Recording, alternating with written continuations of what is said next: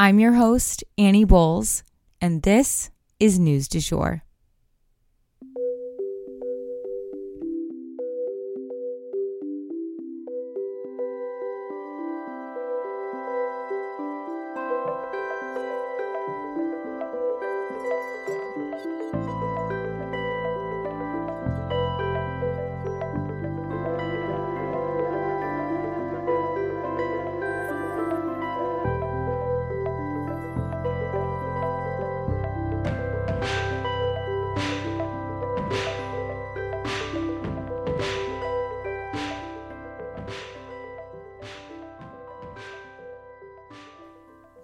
Everyone, and welcome back to the News du Jour, a calmer space to consume the news.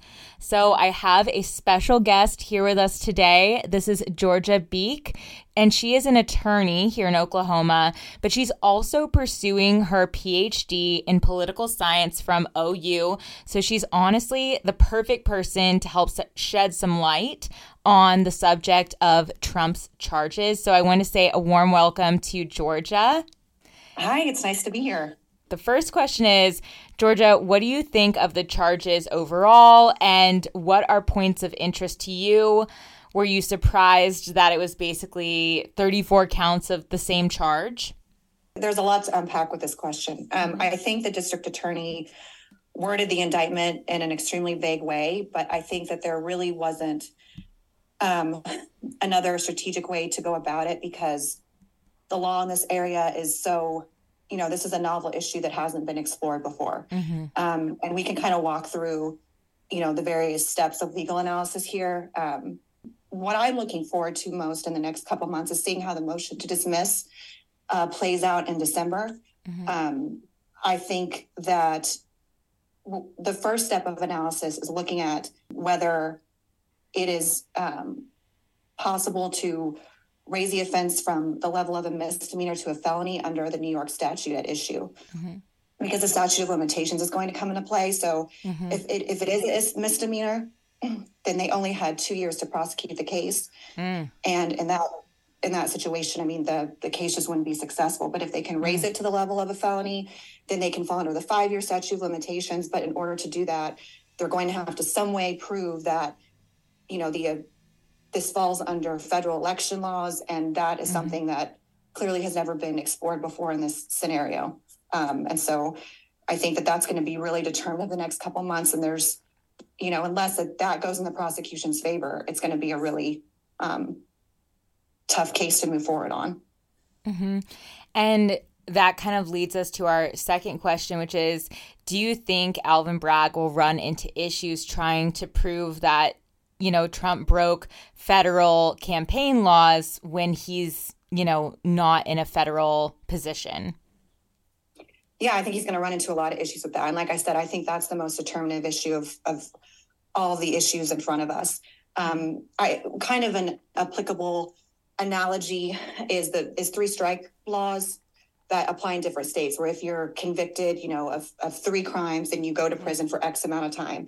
But the key word there is convicted. Here trump hasn't even been charged with a federal crime. Mm. so he's trying to say like okay well this is going to raise i'm going to want to raise this to the level of a felony for someone that hasn't even been charged for the crime. And that's mm. going to be a precedent that's really difficult to explore. And if you notice in the indictment he didn't even touch on which federal laws he's going to you know which campaign campaign finance laws he's going to work under because I don't think he knows yet. you know, I think I think what's going to happen wow. is he's going to go back to his research team and they're going to you know pull legal precedent and you know craft the best argument that they can. Mm-hmm. Um, and I, you know, I, if I were him, I would have I would have been just as vague in this position. Um, but like I said, I think that there's going to be a real challenge there. Mm-hmm. And I mm-hmm. think it, it hinges on the fact that Trump hasn't been charged or convicted with a federal crime and that's just a new area um, that that hasn't been explored before. Mm-hmm. So this is a question that just popped in my head um, that I hadn't sent you, but do you feel like if they are successful somehow with this, do you think federal charges will then be brought after this case if if they succeed? I mean, that's a really difficult question to answer because, like I said, we don't know the federal mm-hmm. campaign finance laws that would be at issue yet.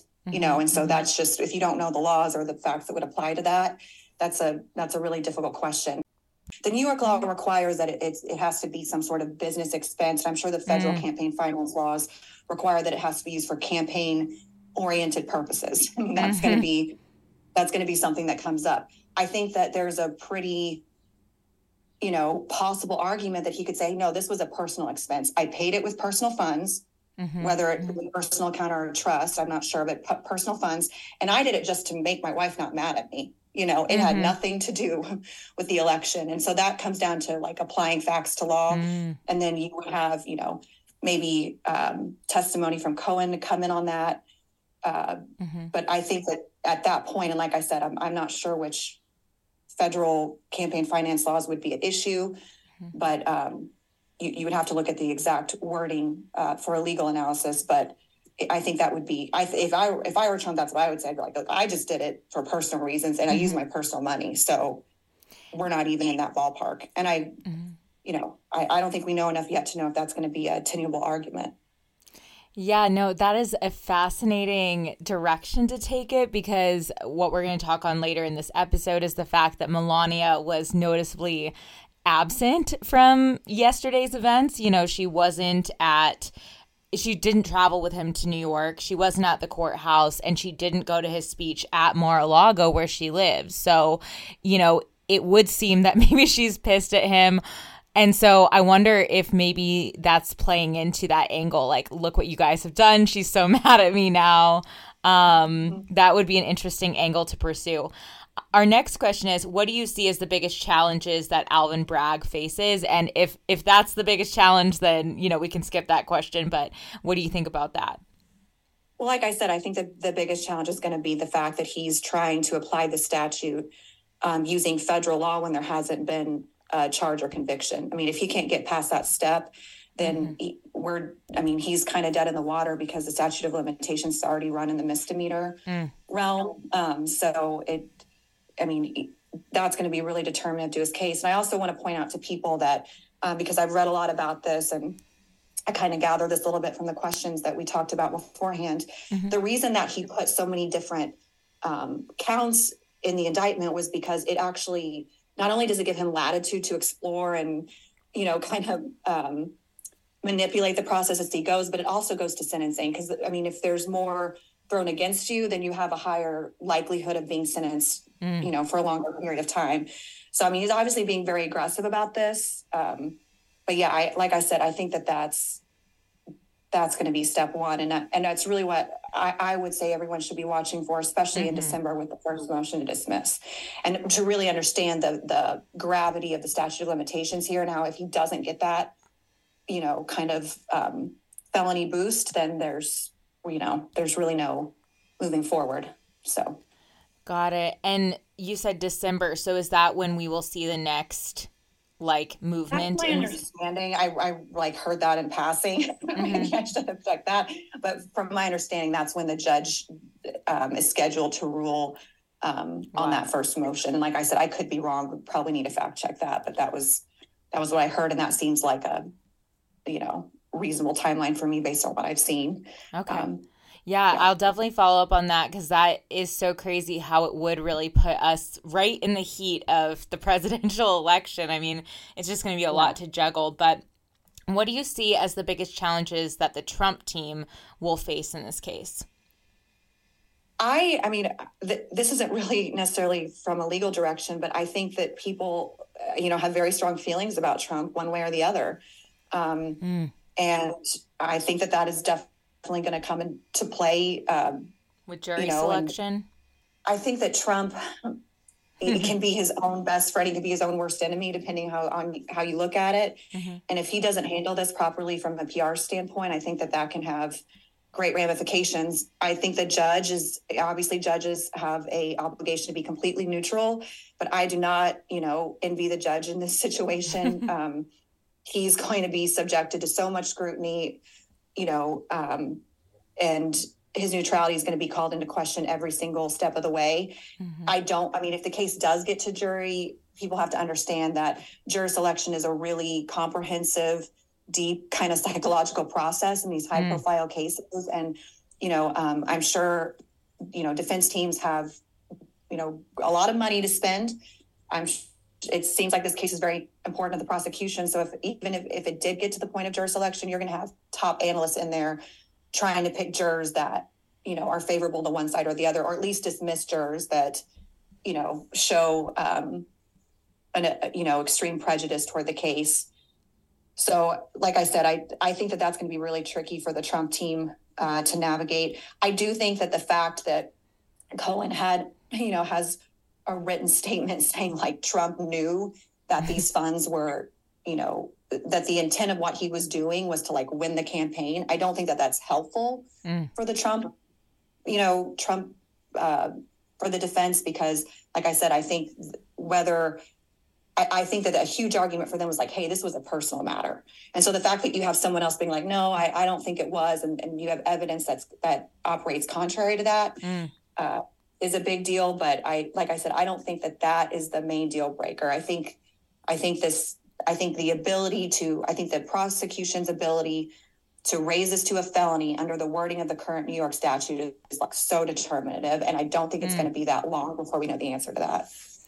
Yeah, I'm sure there's so many legal experts who are like sinking their teeth into that question right now because um, it is very again unprecedented and just new and that's to my understanding that's not helpful in a courtroom. You want to sort of be able to rely on past precedent. Is that right?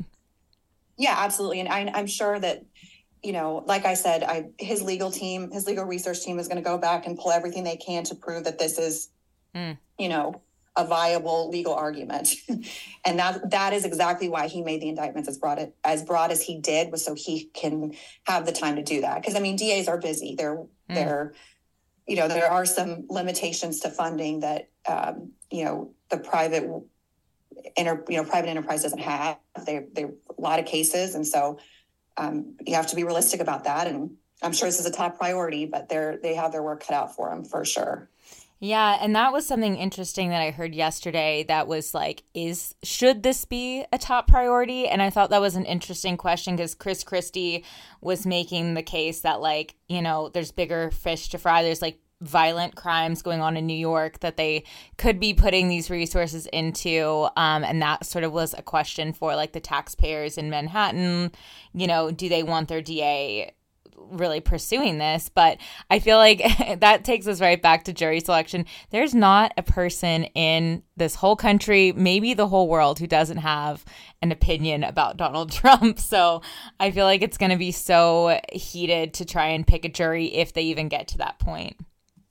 Well, one thing that I would, you know, is really important to me that, and I think that everyone should, you know, I'd like to publicizes i do think it's an opportunity for people to get really informed and educated and actually read like read the indictment read mm-hmm. like substantive legal analysis from like you know c- qualified individuals because mm-hmm. it it does give us as you know it does give us the as the public the opportunity to mm-hmm. you know use our brains and think critically for ourselves like is this an important issue is this something that should succeed what do i mm-hmm. truly think about this instead of just kind of letting you know some media outlets just feed uh, you know our opinion like be really critical about it because this is really important mm-hmm. um, this man was and could be the president of the united states again. And um, you know our most powerful weapon is our critical thinking skills in our minds as citizens. So the more we do that i think the more power we'll have Georgia, I absolutely love that.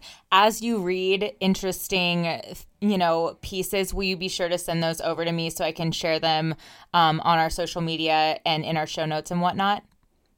Yeah, absolutely. And likewise too, you know, I like to read, so send stuff to me. Yeah. yeah well, if you read something juicy or really thought provoking, I would just love to share it with everyone and be that resource for everybody going forward um, to you know, find really thought provoking pieces again that aren't from these like same talking heads that we're hearing over and over again. Um, so, our last question today what are you going to be looking for as you watch the trial unfold? And maybe let's go ahead and assume like it gets past the first hurdle, which is, you know, having the federal charges. Like, let's assume it goes to trial. What would you be looking for in the courtroom, or what are you excited to hear go down? I mean, I'm really interested to see how the judge handles the case. Like I said, I think he's in a really interesting position. I'm curious to see what he actually, how he rules and his justification for it, because everything he does is going to be subject to scrutiny.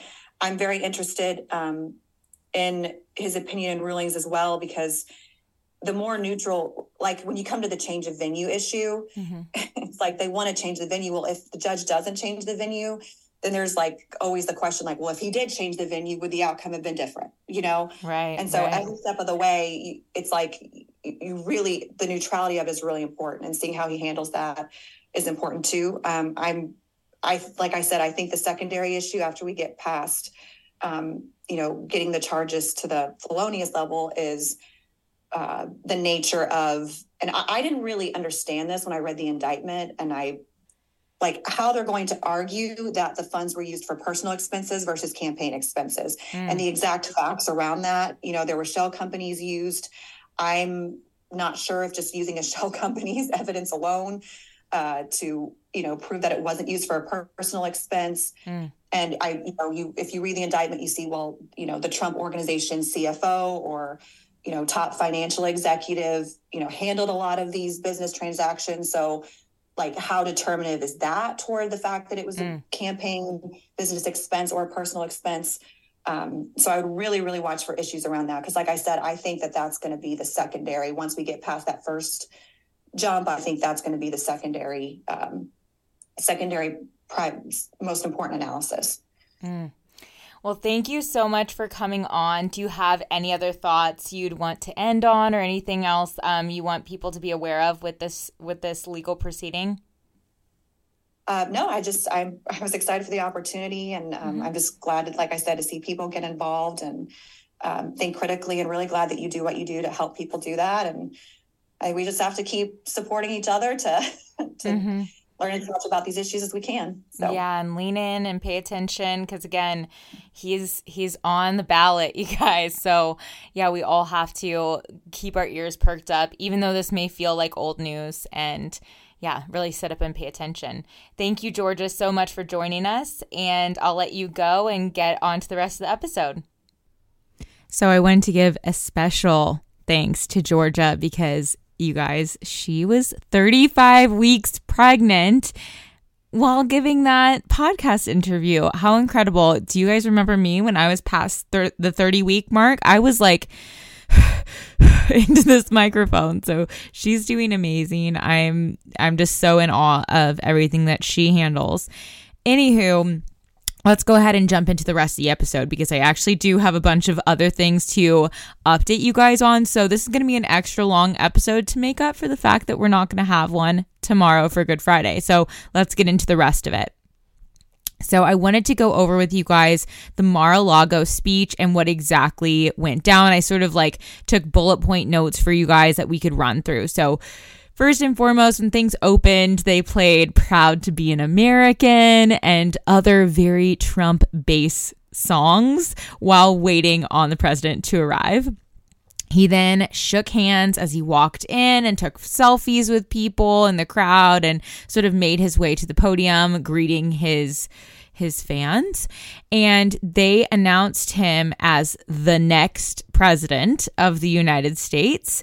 Um, they also said that our justice system has become lawless, or at least that's how President Trump put it. I thought it was important that I don't think he was on a script, or at least it didn't appear that way. It seemed very conversational, very classic Trump style speaking. And that was something that I was really interested to see if you guys listened to yesterday's episode because his words have legal consequences now. So going off script is probably a little scary for his lawyers. So, you know, it's just interesting to see that that was the move he made. And maybe he's just someone that they can't wrangle into sticking to a script. So it didn't seem like he was.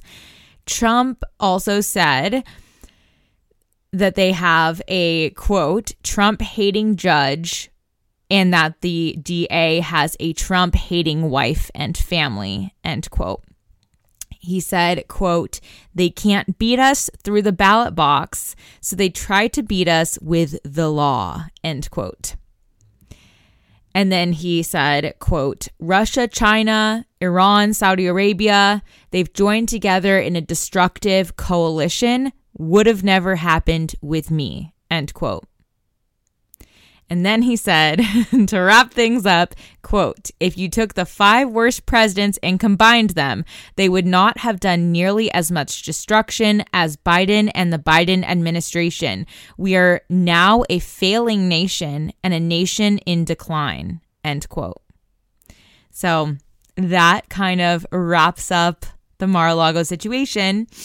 And then next up in Trump related news, I did want to touch on Melania, as I mentioned before when we were in our interview with Georgia. Melania, is she becoming a key player here? I think, you know, she's much more front and center than she ever has been or maybe ever wants to be. Um, she was notably absent from all of the events yesterday. She is kind of a pro at saying a lot without saying anything at all. Remember her I really don't care jacket, like when she was boarding the airplane. Do you guys remember that?